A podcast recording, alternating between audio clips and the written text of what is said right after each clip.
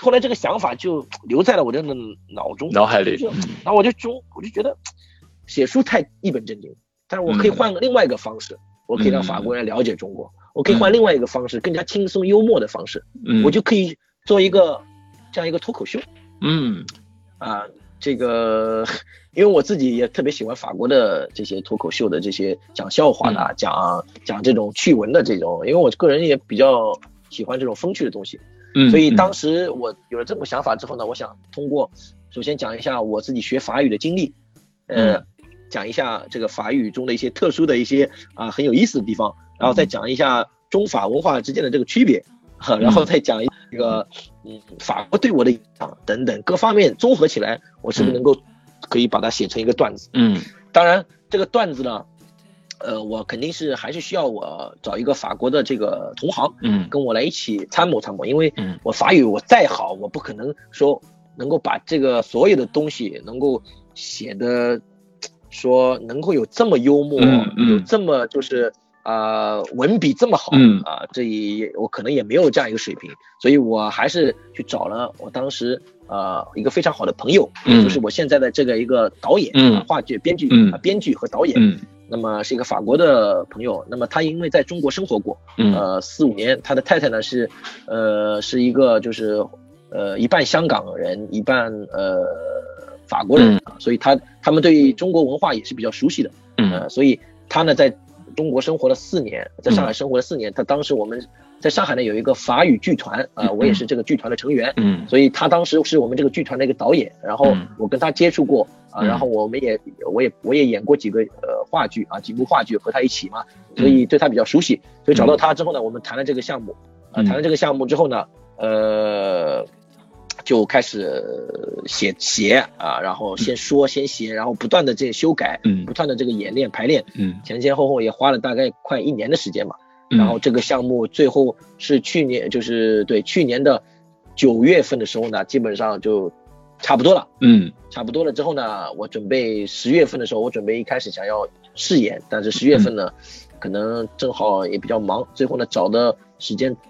找到了，最后找到了，可能就是十二月份的时候，正好找到了一个场地，嗯，然后进行了这个试演，然后现在呢，也在上海，呃，就是就是法语圈子啊，当然就是法，还是来看我这个话剧表表演，就是说说笑的，基本上都是法国人，嗯，呃，华华人也有一部分，就是法籍华人也，嗯，那么中国留学生呢，呃，就是去过法国留学过的，嗯，然后来听我这个，呃，也有一小部分，嗯，呃，那么。嗯，反应呢当然非常好，然后，呃，也是得到了这个法国大使馆的支持嘛，所以他们认为今年三月份正好是一个法语活动月，我作为一个中国人，我通过这个形式也是在推广法语嘛，嗯嗯，就把我这个就把我这个项目呢安排到进了他这个法语活动月，然后呢进行一个全国的这样一个巡演啊，所以呢三月十七号呢正好也正好要到广州，呃，然后在这个。呃，福光书店，福光书店，福光书店啊，福光书店正好有一个演出啊。那那你那你最好把这个全国各个城市的演出的时间都说一下，因为我们节目是所有人都能听到的。现在呢，我是这样，就是呃，平时在上海的可以经常有机会来听听这个，因为我基本上在上海演出比较多。然后青岛现在是十四号。呃，三月十四号，但是是在我们原来我我的大学嘛，就是现在叫中国海洋大学，在学校里面有一个演出。然后呢，十七号是在广州，然后呢是二十四号是在北京，在北京的七九八，呃，有一个前锋前锋前锋什么剧院什么的，我是记不清楚了啊。然后呃，二十五号是武汉的黄鹤楼，呃哦，黄鹤楼，他们正好要。法国这个驻武汉领事馆，他们组组织正好是一个法语话剧表演，呃，法语歌曲比赛，呃，法语歌曲比赛的，呃，应该是法语歌曲比赛比赛的总决赛哦啊，在武汉，然后他们让我去主持这个活动，顺便也去表演一下这个这个话剧啊，嗯嗯嗯嗯，那在上海是在什么地方？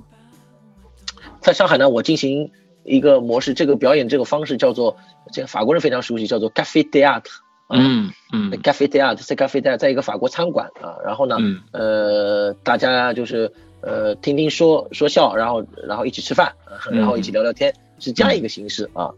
呃，所以呢，就是这样一个法国人是特别喜欢这样一个风格和习习惯的。然后其实，嗯，我这个讲的这个内容呢，还是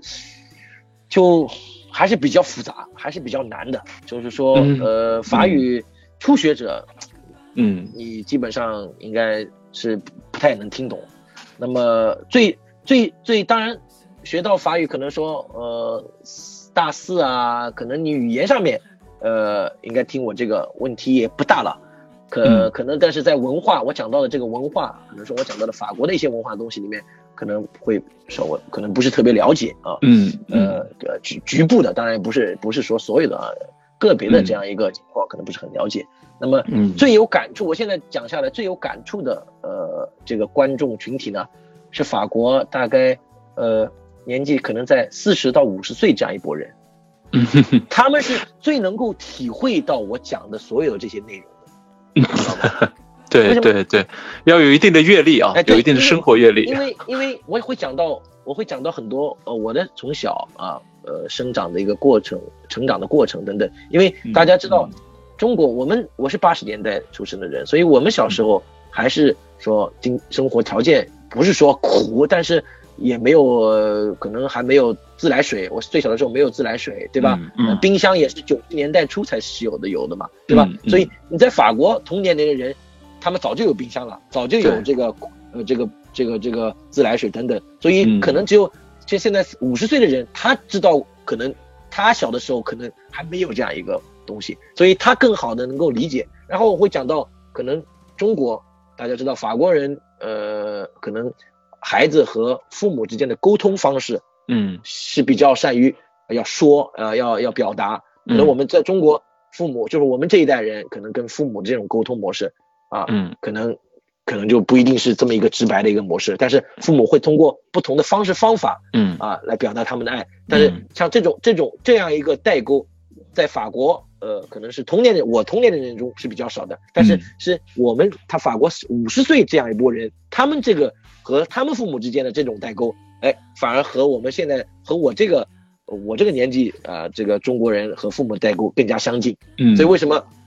所以为什么他们能够更好体会这个东西，也是有一定的道理的啊。嗯，当然，那那我们的听众听到这儿，其实有一点迫不及待的想要听到李松先生来为我们现场表演一个。我们的法语脱口秀的节目了，那李松能跟我们现场表演一段吗？可以，可以啊，我可以，我可以表演一段啊。OK，那请啊。À la fac en Chine, le français s'est classé dans la catégorie langue rare. Je pense que c'est une façon polie de dire que votre langue est complètement cinglée. Prenons l'exemple verbe se taire, passé composé, question. Hier, T'es-tu-tu? T'es-tu-tu? Langue très très rare. Et puis, vous êtes sûrement la seule langue au monde où avoir du cul est une chance. Alors que l'avoir dans le cul pose problème. Sauf dans le cas où il est bordé de nouilles. Et puis, il y a vos ambiguïtés. Un garçon facile, c'est qu'il est sympa, alors qu'une fille est facile. Un homme, il peut être bon grâce à sa générosité ou chaud pour montrer sa motivation. Mais une fille est bonne et chaude. L'inégalité homme-femme en France, elle commence dans les dictionnaires. D'ailleurs, je me suis intéressé aux Français à peu près en même temps qu'aux femmes à 17 ans. Ah, je ne savais rien ni sur l'un ni sur l'autre. En français, je connaissais vaguement le sens de je t'aime mais je ne me doutais pas du tout de la complexité grammaticale et sentimentale cachée derrière ce je te apostrophe. Parce qu'en chinois, on dit moi aimez-toi, on se marie, on a un enfant, on vit, on meurt. En France, on s'aime, on se quitte, on se remet ensemble, on doute, on se marie, on divorce, on se dispute de la garde des enfants, on se remarie. Et tout ça au beau milieu de la galère de la concordance des temps pour qu'on reste ensemble encore utile fallu que tu n'angoisses pas la babysitter。太精彩了！这个真的闭着眼睛，真的不敢想象这是一个中国人在说一个法语的这个脱口秀节目。谢谢谢谢谢谢夸奖，真的真的，而且这个中间，因为我我确实是听力肯定是听听起来是有点困难，但是我看了之后，确实你这中间是有很多设计很精巧的一些东西。你比如说刚开始你就会讲这个，在中国法语是一个怎样的一个定小语种啊，怎么怎么样，然后。然后举一个例子，就是这个法语这个这个 b a s i c o m b o s e 和这个 verb 的这个 s d a c 在里面的运用，这个这个这个这个很难发音啊，就像像一个脱呃什么绕口令一样。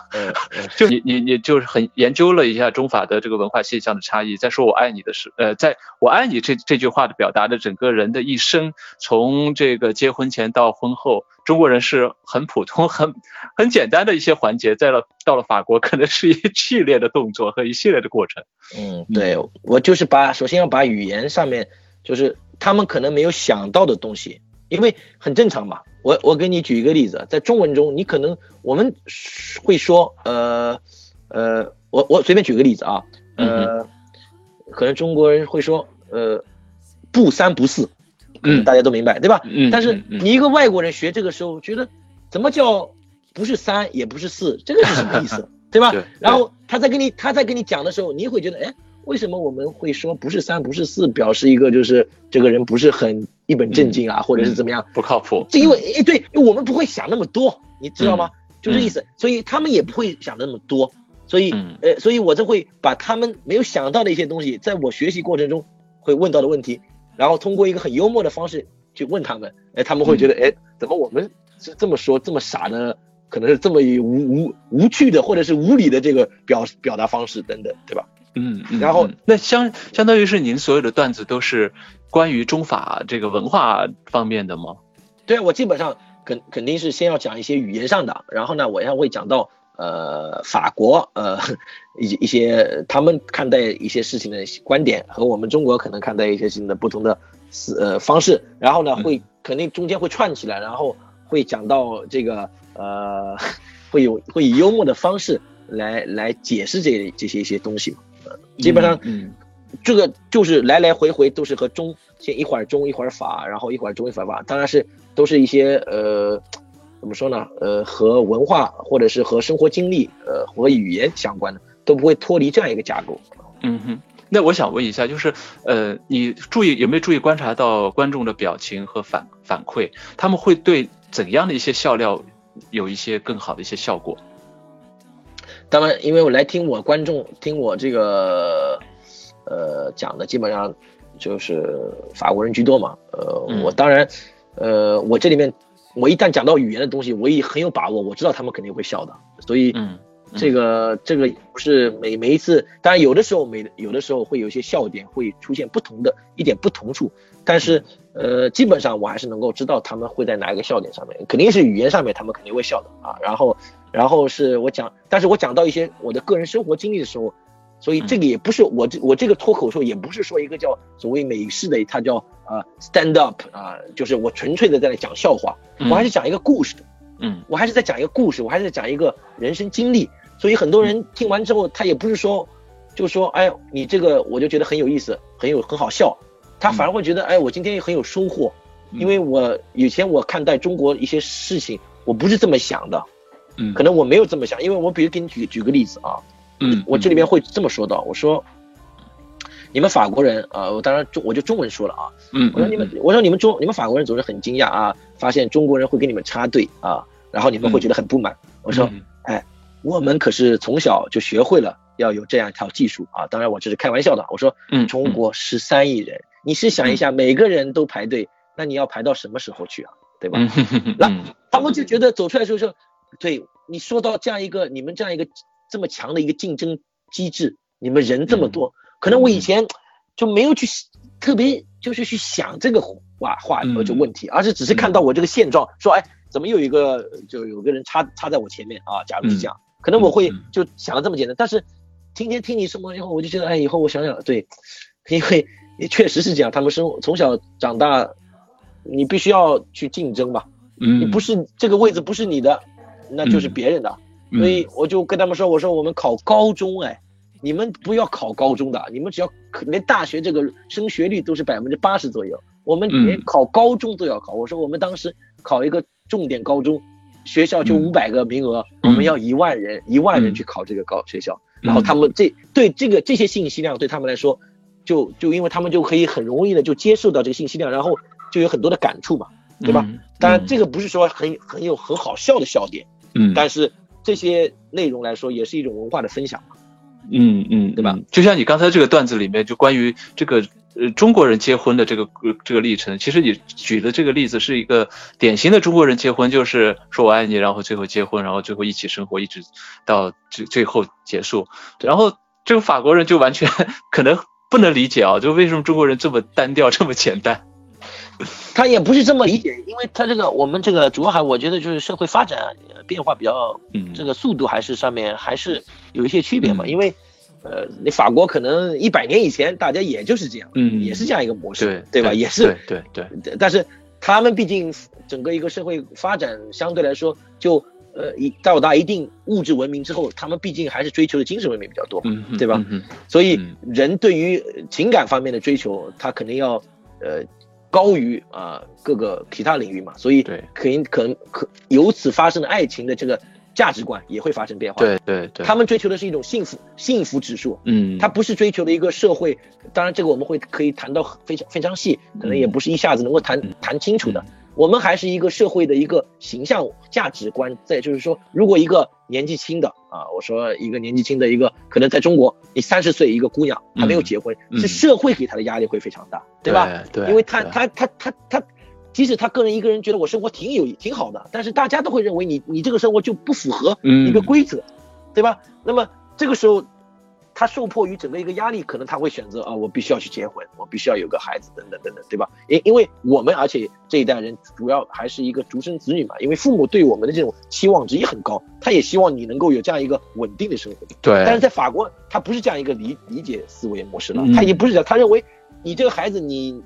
你你你你的幸福就是掌握在你手中，你愿意干什么你干什么，你不结婚就不结婚，你你你你结了婚你离婚你。你等等，这个都不是说社会来压约束你了，所以他们对于所所所谓的这种可能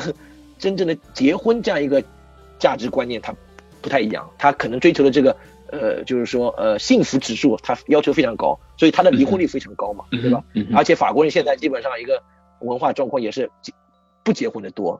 嗯，巴黎的巴黎结婚的人的离婚率是百分之五十，嗯，你你设想一下，嗯，所以为什么我在所以所以为什么我在讲这个文化？我说你们相爱要分开，然后可能又要复合，然后你们还要犹豫，然后你们还要结婚，然后生孩子，然后结果呢就是又又又离开，然后还要吵着要孩子抚养权，然后可能最后还有可能复婚都可能，对吧？这什么都可能，对对对，所以他们觉得好笑，也就是因为他们呃听了这个时候知道周围的人。他们周围朋友肯定有这样一个现象，对吧？嗯嗯，那那你这个脱口秀节目有没有计划在法国本土，呃，做一些表演？对啊，我已经去表演过一次了，在马赛表演过一次。那以后呢？会啊，肯定会啊，因为我现在的想法是在在五月份，我现在有找到了可能有一个呃法国的一个就是制片人，就是也不叫制片人啊，叫 producer，这个 producer 还不是叫制片，就是。呃，话剧的这个投资人吧，应该说也可以说，嗯，呃，策划人，他可以，嗯，呃，他对我这个项目比较感兴趣，然后，呃，可能会在五月份在巴黎的时候进行一个试演嘛，嗯，其实对法国一些电影啊，或者是话剧一些有名的人，我也是比较熟悉，但是可能我先，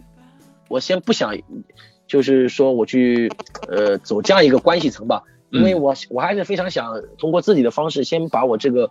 呃脱口秀在法国先慢慢做起来。嗯，可能我等到我做到一定的程度的时候，可能再希望能够这些大腕儿能够拉我一把，那这个时候可以帮我啊推波助澜一啊。嗯，但是现在呢？因为比如说，我跟法国的这个大家可能也比较熟悉，法国一个著著名的校星叫呃丹尼伯恩啊，丹尼布啊，嗯呃，我也跟他关系也不错，也挺熟悉的。然后嗯，他原来也是专门是做脱口秀的嘛，呃，所以我跟他说过这我这个项目，他那个时候去年十四月份的时候也说，哎，你这个项目挺好，下次有机会等你准备好了之后，我开这个这个脱口秀的时候，让你来演个十分钟啊，他还跟我说的挺好，但是可能他也比较忙吧，所以我我也不想特别的去去去麻烦别人，所以先慢慢慢慢从自己的角度，我因为我自己也是以可以先在巴黎进行小剧场里面饰演等等，然后到时候再看嘛。我最后有一个问题啊，就是呃。一个就是说，我知道在法国本土，其实有一些是可能一些脱口秀或者笑星是来自北非啊一些法语国家，但是对于来自一个东亚的一个黄色面孔的一个脱口秀，他们你觉得他们呃，首先第一个在法国会不会有先例？另外他们会怎样去看这样一个事情？还有一个就是说，你有没有计划呃，就是面向中文听众去做一些中文的脱口秀，讲这个中法的文化交流方面？嗯，我。我先说一下啊，在法国呢，现在，呃，稍微有点名气的，呃，法籍华人讲脱口秀的有两个人，嗯，有的有华人讲的，但是他们不是，他们不是就是不是中国人啊，不是就是他们第二代了是吧？哎，对对，第二代或者第三代啊，嗯，一个呢就是在有一部电影啊，大家可能也听说过，叫《Qu'est-ce qu'on a fait au bon Dieu》，嗯啊，是一个电影里面有个专门就是一对。法国很传统的夫妇，他们有三个女儿，三个女儿不选，呃，大女儿选了一个北非的，二女儿选了一个亚洲裔的，三女儿选了一个呃，好像是阿拉伯裔还是非洲裔。哦，我看过，我看过这部电影，我看过。对啊，我我看过。这个这个里面有一个选演亚洲裔的这个这个这个演员。哦，就是他是吗？呃，这个叫 Frederick Show，呃，他也他他也是做过这个呃呃脱口秀的啊。嗯嗯。然后还有一个呢叫呃 b u n a i Min 啊 b u n a i Min，他是一个呃。华裔和越南裔的呃法国人，哦，呃，就是嗯，他呢现在法国讲一个笑话叫呃呃西努瓦马号啊，这个这个 speak duck 这个名字叫西努瓦马号，就是有趣的中国人。当然，因为因为其实他自己也不是中国人，但是嗯。呃，对于很多法国人，他认为你既然长了一张亚洲脸，嗯，他可能就觉得哎你他起这个名字，其实对我来说，我觉得也不是很公平。你毕竟不是你你毕竟是一个华裔，你只是。应该是说有趣的越南人，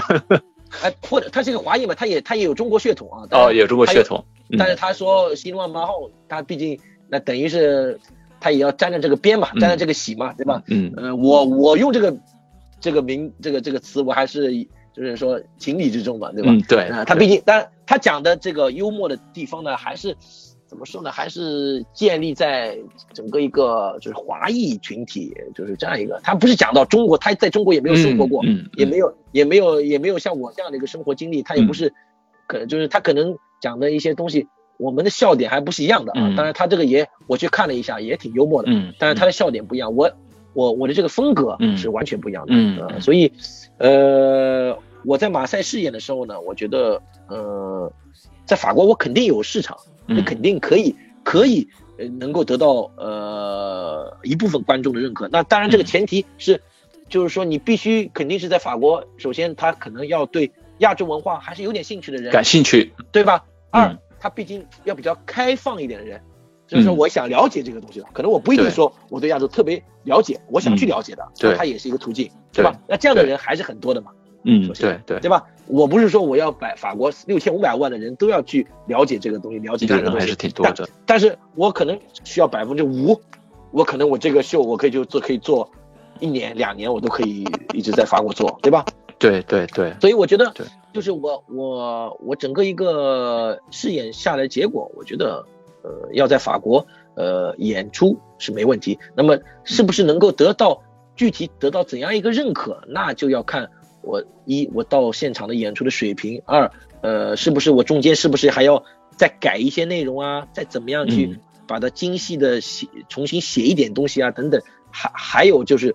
有的时候你也不知道为什么，有的时候突然间就红了，或者是有的时候突然间不，这个很多因素也没法掌握，对吧？嗯，这个里面还也也也不好说，所以我只能去一步步往前走嘛，嗯。当然，你刚才问到了最后一个问题，说我是不是会想着做中文的这个方面的讲解？我觉得这个肯定是希望去做的，但是为什么我要走先做法语这一块呢？嗯，就我给你讲一个很简单的道理，可能我们做这做这个节目啊，可能人家大家懂或者是喜欢法语的啊，然后然后然后听听，然后啊听我讲几句法语，那可能你大家也问哦这个。这个这个中国人法语确实不错，等等。那么如果我明天开始讲中文，然后我呢讲跟他讲法国，OK，嗯，那么作为一个普通的呃不懂法语的中国的一个听众，他可能会说，哎，这个人跟我讲法国的文化，这个能有可信度有多少？首先一，对吧？然后，我我为什么一定要听一个中国人在跟我一个劲的叨叨法国？我宁可去听一个法国人，但是他中文可能不一定讲的非常的好，但是他可能，呃。口音呢有一点，但是像像朱利安那样，对，但是中文呃朱利安那不一样，我也很熟悉朱利安，我跟大家 说，呃 朱利安他的中文那就很棒了，对吧？那么那那他如果讲法国的东西，那大家对他的认可度会高啊？为什么？因为他是个法国人嘛，对吧？对对。但是但是这个就是一个你自己有自身的优势嘛，就像我跟法国人在讲中国，他们肯定不会怀疑我对中国的认知度，嗯，对吧？那么但是但是其实。我在法国，我也认识很多法国人，其实他们了解中国的东西或者很多内容比我的要深刻，嗯，对吧？嗯，但是但是一个法国人去跟这个法国了解，他肯定会觉得还是跟我来说中国，他认为我更有说服力，嗯，这就是这就是一个你当你作为一个一个国家的人的时候，你有优势，你也有一劣势啊，对吧？我的劣势是我跟我再懂法国，我要去征服一个这么一个听众群体，他认为你。你怎么，我怎么能够信服你是讲到法国能讲到这么透彻的，对吧？所以我必须要先，我必须要做的一个事情是，我现在可以很幸福的去讲中法文化的区别和法国的这些东西，我做的这个工作，法国人可以认可，因为我讲的是他们的语言，对，然后我讲的是他们的文化，我讲的是我们自己的文化，然后我再通过这个不同的模式，让他们觉得，哎，你这个中国人，你讲的东西确实很棒。确实很很有意思，确实很透彻。嗯，然后我到法国去演，如果我这个在法国演出非常成功，对吧？那么在这样看来，我如果得到法国人的认可，嗯，那么假如我再说我要回来讲中文的东西，嗯，可能这样一个过程，大家会认为，哎，这样有这么一个，嗯，中国中国人在法国他讲法语的，那法国人都说这个中国人讲的这个法语这些东西和法国的东西特别的棒。那这个时候我是很有说服力的，去再跟大家讲，我在我现在我在跟他讲中文的东西，我在跟他讲法国是怎么样的。那你那那我有这样一个认知度、认可度了之后，我再跟大家讲中国的东西，至少人家就不会说这个这个人说的东西到底信不信，行行不行，对吧？嗯嗯，对吧？我既然要如果我要做，那我肯定希望是把这个东西，至少人家来听下来，不可能怀疑说我这个人说的。呃，什么法国的这个不一定靠谱，那那这个做不长久，对吧？嗯，就是这个意思。所以，我我觉得我做的这个工作，呃，也一是兴趣，二也是一种，真的是希望通过这样一个模式。呃，我第一步是希望，因为我从法国了解很多东西，学到很多东西，对他们的国家文化有一个很深入的了解。现在我第一步的工作，我是希望越来越多的法国人了解中国，所以我要通过这个模式，我要让他们也来开始了解。我的文化，让他们来了解你们，希望了解更多的东西，也是需要付出相对的努力，对吧？第，接下来再再做这个工作的时候，可能我会觉得，哎，我也可以做另外一个方向，就是我推动，呃，中国人更多的了解和法国的相关的内容等等。啊，呃，那我相信随着这个大中国的影响力越来越大，那你的这个脱口秀的这个调性其实是非常的嗯鲜明的。也应该会在法国市场有很好的发展，也预祝你呃在未来的这个中法的文化交流方面能够给我们带来更多的惊喜。好的，谢谢你，谢谢你，谢谢谢谢。那 à tous, c'est la fin de ce programme. À la prochaine.